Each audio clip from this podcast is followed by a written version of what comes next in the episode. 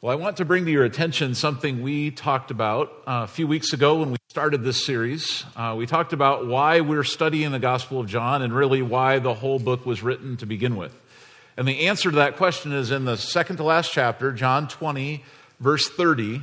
Here's what John, the writer, said about the book he was writing. He said, The disciples saw Jesus do many other miraculous signs in addition to the ones recorded in this book. But these are written so that you may, be, that you may continue to believe that Jesus is the Messiah, the Son of God, and that by believing in him you will have life by the power of his name. So, John is writing this to help us, not just to inform us, but, he, but maybe even to inspire us to believe in Jesus as the Messiah, to, to kind of lay out the case. Here's why Jesus is worthy of your faith, and, and here is the path to experiencing life and power in his name. Here's, in essence, here is your road to get to know the Messiah who will deliver you. And as we've been talking about this series, we've kind of framed the first section of John this way that your story is better than you think. And if you remember back on Christmas Sunday, we uh, began this series with this statement that once you join God's family by believing in Jesus, you become a part of his amazing eternal story um, that what Jesus is doing is so amazing in this world, transformational, but also in the next world, in, in eternity, lasts forever. Your story gets to merge with his story the day you put your faith in Jesus because you become a member of his family. And so then when you think about your family and your identity, now it's a part of something way, way bigger than anything on earth. All right, and then we've looked at throughout the Gospel of John, you might even be able to say the whole book is kind of just another one of these. How the gospel spreads person to person is so simple that someone shares their story of meeting Jesus. So that's, in essence, John is sharing his story of meeting Jesus. And, and as you share that story, you say to the person, Would you like to meet Jesus as well? And, and they come, and so you're just simply testifying and then introducing. And we saw John the Baptist did that at the very beginning of Jesus' ministry. We saw various disciples doing that. Last week, Pastor Dell came and shared with us some of the surprises that we saw in, the, in, in Samaria, that Jesus was different than what people would have expected. He was breaking down barriers people thought couldn't be broken down. And once again, that, that woman that was reached with the gospel in Samaria, what did she do? She went to her village and she testified, Come see a man who told me everything I did. Maybe he's the Messiah. Do you want to come and meet him? And what did the whole village do? They all came out and they met him and they too believed in Jesus. And so over and over again, we see this pattern uh, in John 2 and 3 and 4 we see introductions to the Messiah and how Jesus interacts with people and their faith grows every time they see Jesus at work. He's better than anything they thought. Well, at least most of them. There were a handful who weren't happy with Jesus, and that's who we meet in chapter 5 in a little bit more of a personal way. We've seen them before already in the story, but now we get to hear the debate that ensues, and we get to see a little window into their soul and how far off from God they are, really, how far even from common sense they are. All right, so here we, we meet them. It's the religious elites. The more they see of Jesus, the more they hate him. The more that each miracle he performs makes them burn with jealousy. Each teaching he offers where he tells the truth makes them step back either in disgust at what he's saying or in silent conviction and thus anger resulting from that in what he's saying. And so, as the crowds are getting more and more interested in Jesus, the, the common people out there are thinking, like, maybe he is the Messiah, like, we should follow him, we should walk around with him, we should become his disciples. Here are the religious elites, the Jewish leaders they're actively starting to plot how can we get rid of this guy? How can we kill him? So, here at the very beginning of the ministry of Jesus, we see um, he's threatening so much of what these Jewish leaders have come to accept as their normal uh, that they just, it's, it's almost like they're blind to the miracles. I was struck by that when Pat was reading the first part of chapter 5, weren't you? That, that here, a person who had been lame for decades publicly sitting there Jesus comes by, he heals them, take up your mat and go home. And here this guy leaps up and his legs are instantly restored and he starts to walk around. And, and the leaders come to him. What do they say? Hey, you're carrying your mat on a Sabbath day. How dare you? That's breaking the law. Like they're, they're so blind to the miracles, they're so blind to the power that's at work in Jesus that they can't see past this. It's as if there's a veil uh, hanging over their face. Even though the light is right in front of them, they can't see it.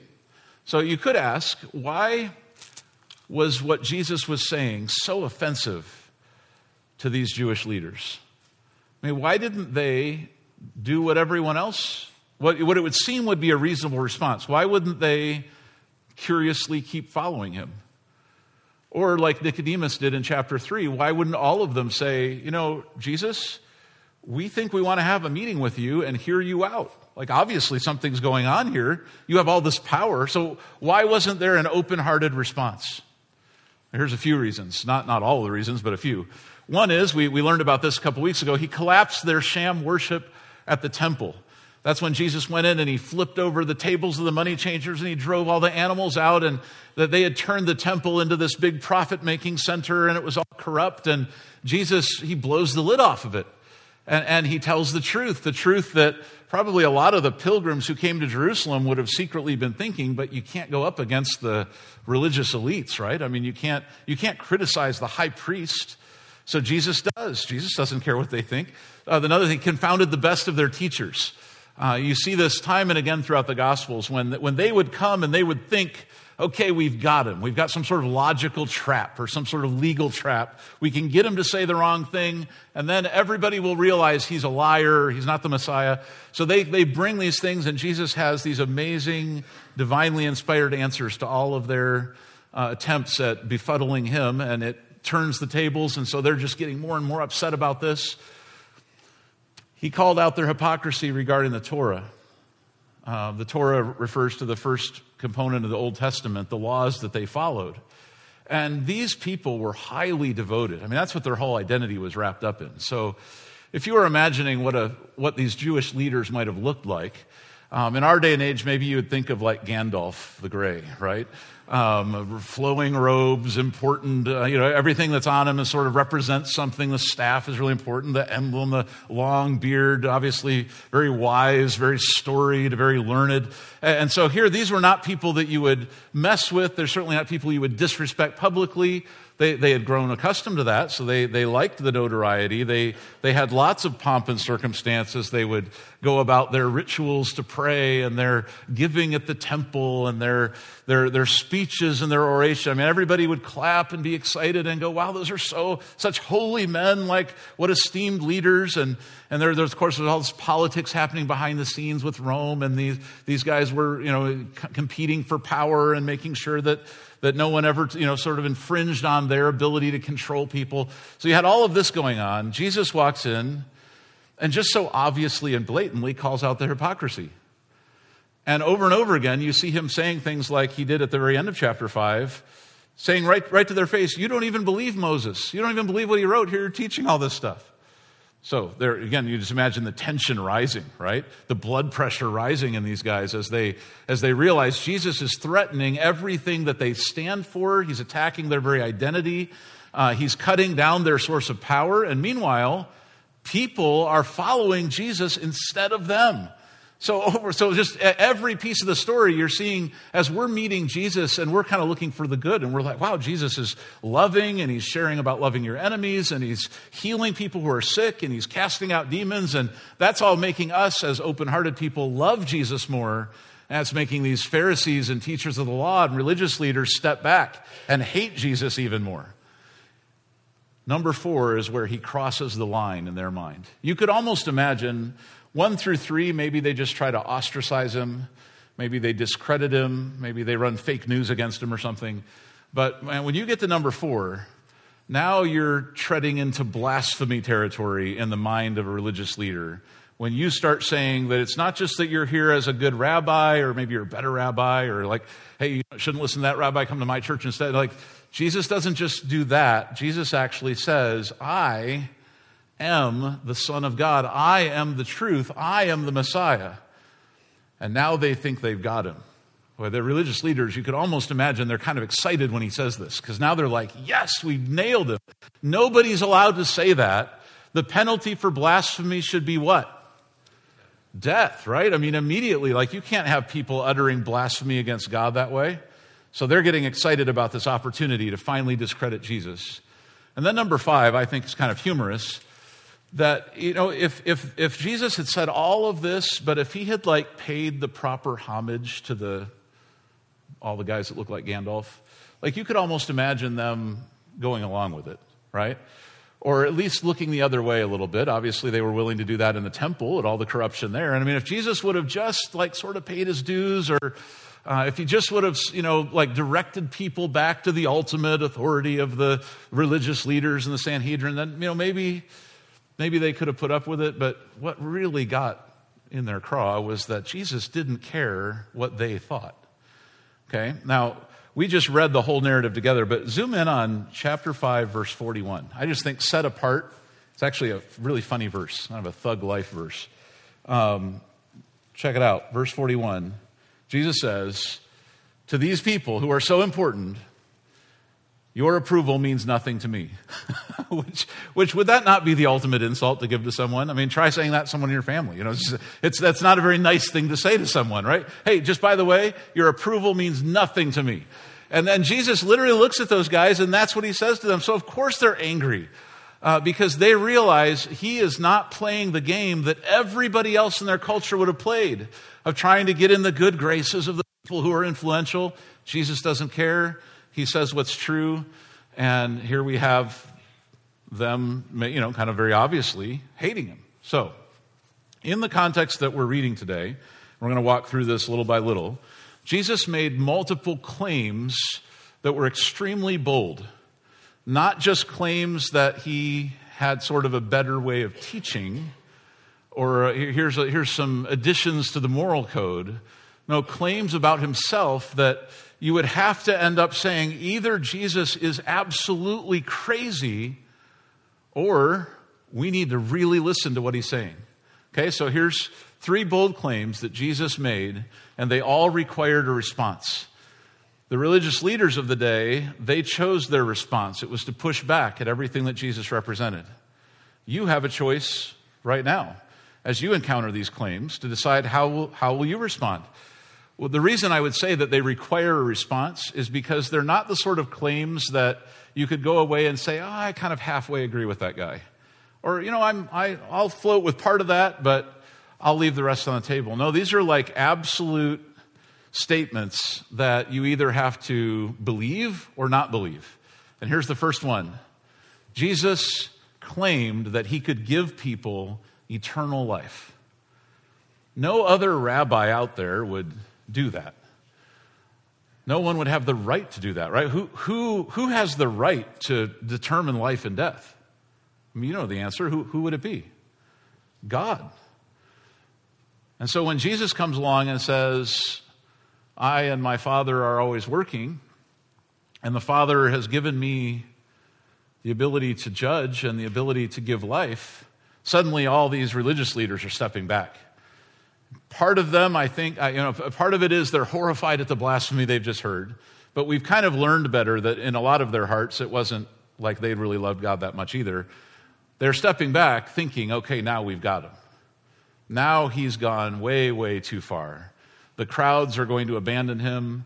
This, we have a right now to bring legal charges against him. Um, this is this, this is a, they're, they're excited. Remember, these are all kind of lawyer types, right? So this is, this is a lot like if you're operating in Washington, D.C., and you talk into a microphone and everybody starts parsing your words, and like, oh, then if you just say the tiniest thing wrong, boom, they've got you, and you're sitting in some trial somewhere, right? So, so here that's what's happening to Jesus, and what the problem is, they don't know who they're up against here. So Jesus says in verse well, actually, let's jump back to verse 16 just to kind of see the context of where these claims come from. So, so the Jewish leaders began harassing Jesus for breaking the Sabbath rules. That was their first little twist. When they, you know, Jesus healed a guy, you'd think everybody would be jumping up and down with excitement. But no, the guy picked up his mat. That breaks the rule. Uh, therefore, this is all invalid. Therefore, don't listen to Jesus. And you could almost imagine this as a crowd kind of smirking, like, I mean, what, what in the world? This is a miracle that's just happened.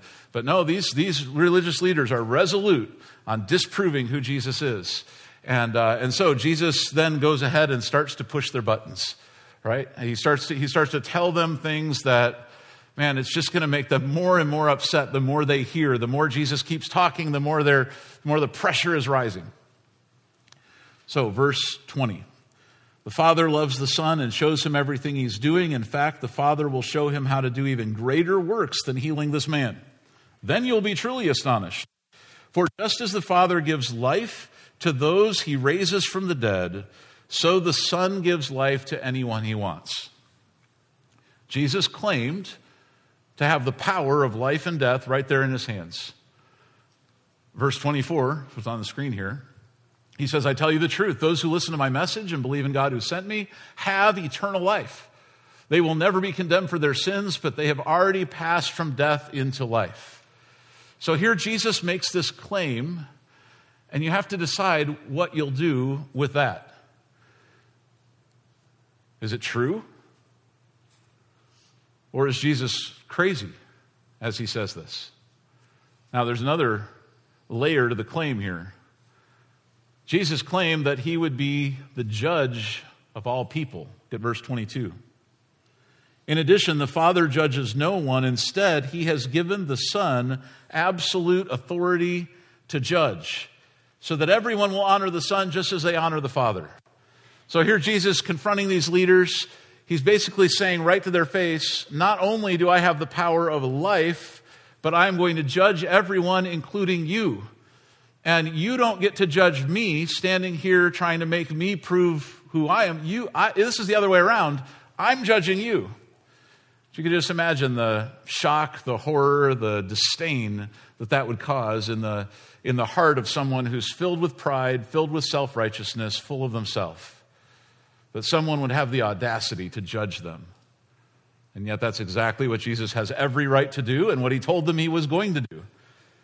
Uh, I think it's interesting throughout the New Testament, you see this, not just in John, that we tend to see Jesus like in the, in the art that we would depict Jesus, right? Like holding a sheep and hugging little children, thing of being like very kind and loving. And, and that's very true. But when Jesus came up against proud, evil, hypocritical hearts, he didn't pull punches. He was willing to play hardball. He was willing to bring out, he, he was willing to put them in their place. So, Jesus says this All the dead in their graves will hear the voice of God's Son, and they will rise again, and those who have done good will rise to experience eternal life, and those who have continued in evil will rise to experience judgment. And who's going to do that judgment? Jesus is. So here again, just like the people in the first century that we're reading about, we also have to reckon with this claim. I mean, here Jesus is saying he will judge you someday. You'll stand before him. Do you believe that? Or do you say, no, I think Jesus was crazy when he said that?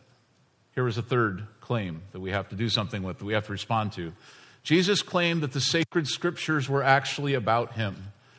Uh, like if there was anything left on the table that could be offensive to the Pharisees or to the teachers of the law or the ruling council, this would be it, right? So not only are you going to make all these claims about yourself, call God your father in a familial way and you know, violate propriety and potentially blaspheme, but now you're going to look at the sacred text itself and say, that the, the Word of God that you've been memorizing and poring over and spending your whole life studying, guess what? All of that is about me, and yet you're refusing to come to me. So Jesus said, You search the Scriptures because you think they give you eternal life. The Scriptures point to me. And then if you look at the very end of chapter 5, he says, It's not I who accuse you before the Father. Moses will accuse you. Yes, Moses, in whom you put your hope. So Moses would have been, you know, he, he, was the, the author of the law. So they're looking at all that going, you know, we believe the law of Moses. We be, that's, that's, the, that's, we, we know that's true. Well, that's what they were saying, and Jesus just calls them out. Says, you know, Moses talked about me. You don't believe Moses, why are you going to believe me? So, if you're a Pharisee, if you're a chief priest, if you're some Sadducee power broker out there, how do you feel after this exchange? Not very good, right? So you can understand where they've been forced now to make a decision. What will we do with this guy? He, the crowds are growing who follow him. Their power is weakening. He's saying things that everyone knows in their heart are true. He's calling out their hypocrisy. Their power and their livelihood are threatened by this. So they have some choices to make. Here are their options. The religious elites knew they had to make a choice about Jesus. A, they could believe in him and follow him.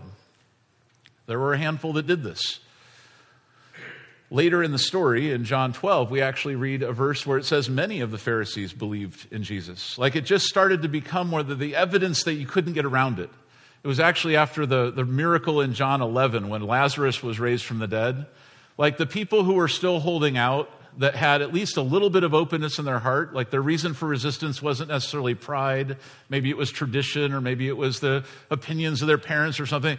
Those people finally had to say, okay, uh, obviously Jesus is the Messiah. There's just no way, there's no other way to explain what we're seeing. Okay, so that'd be one option. Another option would be to ignore him, but become irrelevant in their world.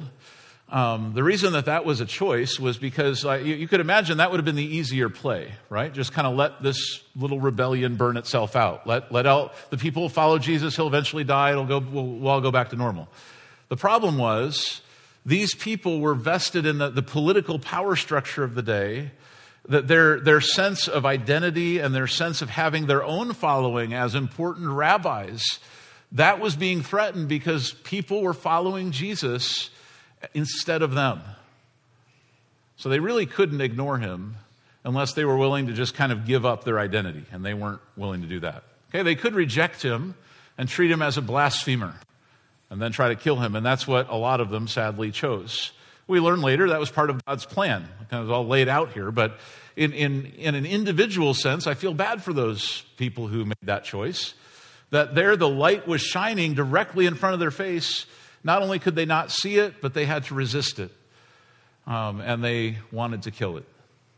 And then option D was to keep listening, willing to believe, but maybe not yet decided. And I would put Nicodemus in this category. We looked at him a couple weeks ago in chapter 3. There were some of these Jewish leaders who saw all the things that were going on. They watched the temple be cleaned out, and they maybe they agreed with that in their heart, or they heard what Jesus said, and they thought, oh, this, he, he might be calling us back to the right thing. They saw the miracles. They thought, we can't, we can't deny there's something real here.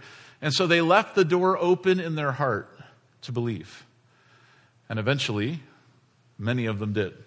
So, those are the choices that they had as Jesus starts putting the pressure on them as hypocrites as leaders who should have been leading the nation toward their Messiah, but instead were keeping the Messiah from them. Um, now, if you were thinking, man, Jesus, like, it's like he pushed every single button that could make them angry, right? There's actually another one that he's going to push in chapter 8 when we get there, where he takes it to an even, like, even a more extreme level when he looks at this same crowd and he says, you basically, you think God is your heavenly father. Guess what? the devil is your father. and so, so like if, if there's anybody who's like, oh, let's like, let's be moderate here, man, that was out the window. So we'll get to that in John 8, uh, as Jesus is really forcing everyone he meets to make a choice. Uh, it's really not possible to walk up to Jesus, to get to know him, to see what he's doing, and to walk away a halfway believer. Or to walk away saying, like, yeah, I really appreciate that guy, but I don't know if I'm going to follow him, but maybe we can be friends. Like that just that just wasn't an option. You were either with him or you were against him uh, because of the claims he was making. So we get to make the same choice. If you think of it, we actually have those same four choices that those first Jewish leaders would have as they encountered Jesus. You could choose to believe in what Jesus has done, what he teaches, what he represents, the, the miracles, the and then the, you know, the rest of the story that isn't in John yet here, but we'll get to it a little later with uh, the cross and the resurrection. Like you could say, I, I recognize when Jesus makes these claims, uh, I'm going to choose to believe what he says. You could be one who tries to ignore what he says. thinking that maybe you could just sort of get away with not really believing. Uh, you could reject, you could just up and declare, I'm not going to believe this. Or you could keep listening. You could be like Nicodemus, where you could say, you know, I, I'm not, I, I feel like I need to read the rest of the Gospel of John, or I need more information here, but I'm, I'm, my heart is open. My only coaching to you or warning to you, if you choose option four there, is to not use that as a politically correct way to just ignore him. So if you're saying, like, you know what, later in my life, I'll really think, think this through, just not ready right now. That's not continuing to listen. Listening would be active listening, where you're actually, I, am willing to search this out and get to the answer. Uh, but I really don't think you can come to Jesus honestly and walk away sort of halfway, halfway committed. Uh, this is all or nothing. All right? So I have a challenge for you this week, kind of a practical challenge, just to kind of keep this in our mind's eye and maybe take a few next steps. Uh, here it is to give three minutes each morning this week to contemplation and prayer about eternal life. Think of it, the, the, one of the, I mean, the bold claim of Jesus is that he holds the key to life. And that if you believe in him, you'll be given the gift of eternal life. So, so like your whole existence could fundamentally change based on what Jesus would do for you. Everything could be different. And, and I, I feel like I don't give that enough consideration in my average day.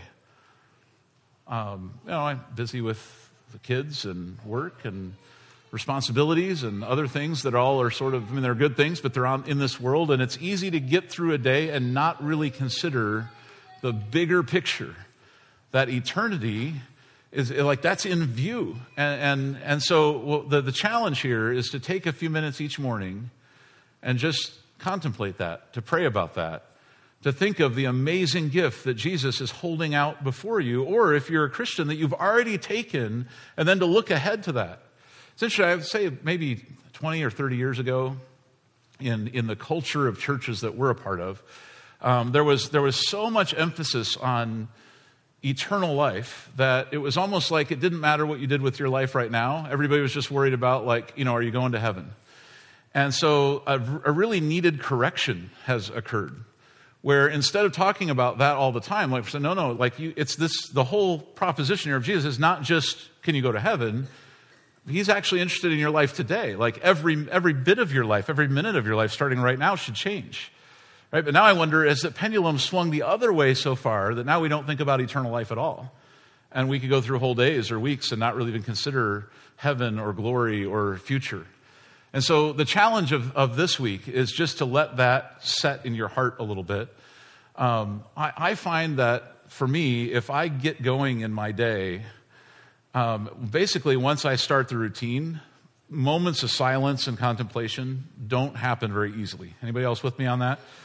Uh, so, so there's this magic moment somehow between the moment your alarm rings and that you don't go back to sleep and that you start all this other stuff. Somewhere in that moment, uh, to take a few, to take three minutes is kind of my recommended time here, just to just to let it be enough time to really think, and, and just to think about eternal life, to think about what God has designed you for and how God has invited you into this amazing eternal story.